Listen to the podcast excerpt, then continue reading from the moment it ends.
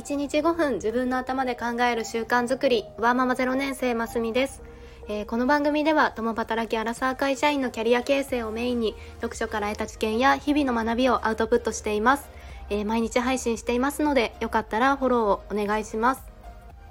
えー、昨日息子のあの鼻水が止まらないという小話をしましたらあのこの目さんから少し楽になるといいですねとコメントをいただきました。あの優しいお言葉をありがとうございました。の本当に寒暖差がすごいですよね。の皆さんも体調にはお気をつけください、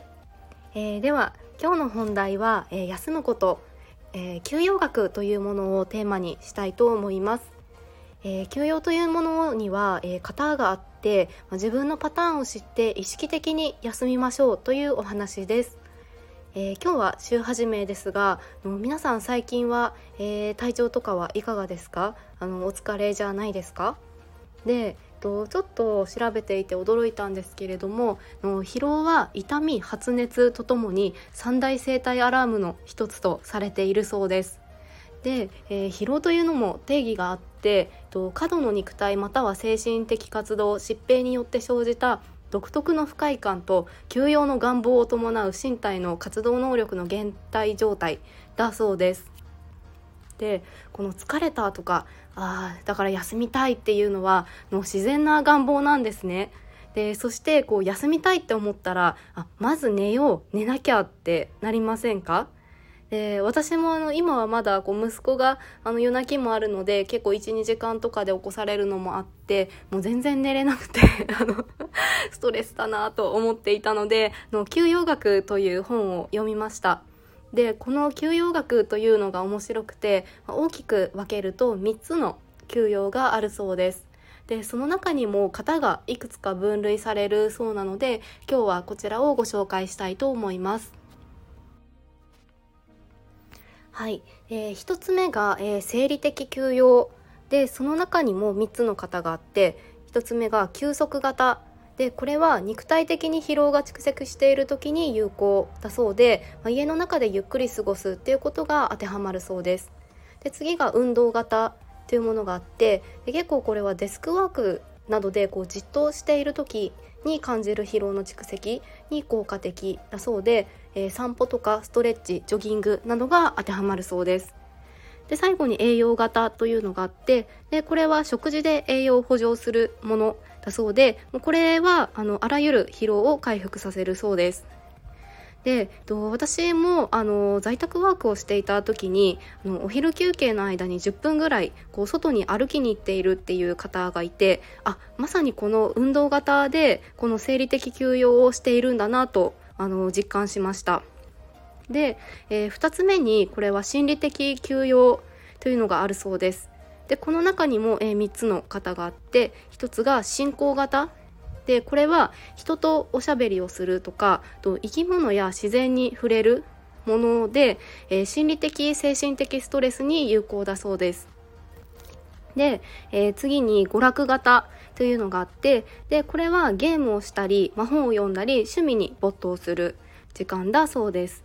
で最後に造形創造型というのがあってでこれが料理とか絵を描くとか日曜大工 DIY をするとかだそうです。でここが心理的休養に当てはまるそうなんですけれども昔働いていた会社で、まあ、結構激務な職場だったんですけれどものそんなそんな中でも夜中にこうホールケーキを焼いたりとかお菓子を作るのが好きだっておっしゃっていた方がいてなんか当時はもうなんかその料理を料理お菓子を作る前にあの寝た方がいいんじゃないでしょうかという話であのしていたんですけれども、まあ、これもその方にとってそのお菓子作りをするとか料理をするっていうのはあの休息の一つだったということですね。であとあのフィギュアのあの坂本花織選手があの練習の合間に細かい手芸をしているようなこう映像を見たことがあってでフィギュアスケートってすごいあの集中すると思うんですけどその集中をした練習の後になんかまたこの手先を使った集中するような作業をこうするんだなっていうのを驚いたんですけれどまさにあのこの2人っていうのはこの造形創造型であの休息ができるタイプということだったんですよね。はいで、えー、最後3つ目が社会的休養だそうです。でこれは一つあって転換型というそうです。でこれは、えー、環境を変えることとか買い物に行くとか外食をする。で旅行をする。あとは掃除とか部屋の模様替えなんかも当てはまるそうです。で旅行はあのリフレッシュするっていうのは結構イメージがつきやすいですかね。あとは結構整理整頓で心を整えるとか、まあ、掃除をしたらすっきりするっていうようなこう発信も多いと思いますが、まあ、これも休息になる人はあのこの転換型っていう形で休養をしているということだったんですよね。でこの休養っていうのはあの自分はもうこれっていうのを決めるわけではなくてもういくつかの型を組み合わせたりとかもう疲れたその内容によって使い分けるっていうのもいいそうです。いかがでしょうか？あのなんとなくこれをしたら自分ですっきりするとかなんか無意識にやっていたっていうこともありますでしょうか？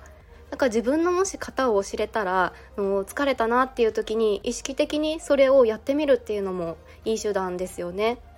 はい、えー、今日は休養にも型があって、ま、自分のパターンを知ってどんどんねあの意識的に休みましょうというお話でした。の皆さんいつも本当に毎日お疲れ様でございます。えー、では今日の話が何か気づきがあったと思ってくださったらいいねボタンやフォローをしていただけると嬉しいです。お聴きくださり本当にありがとうございました。それではまた明日の放送でお会いしましょ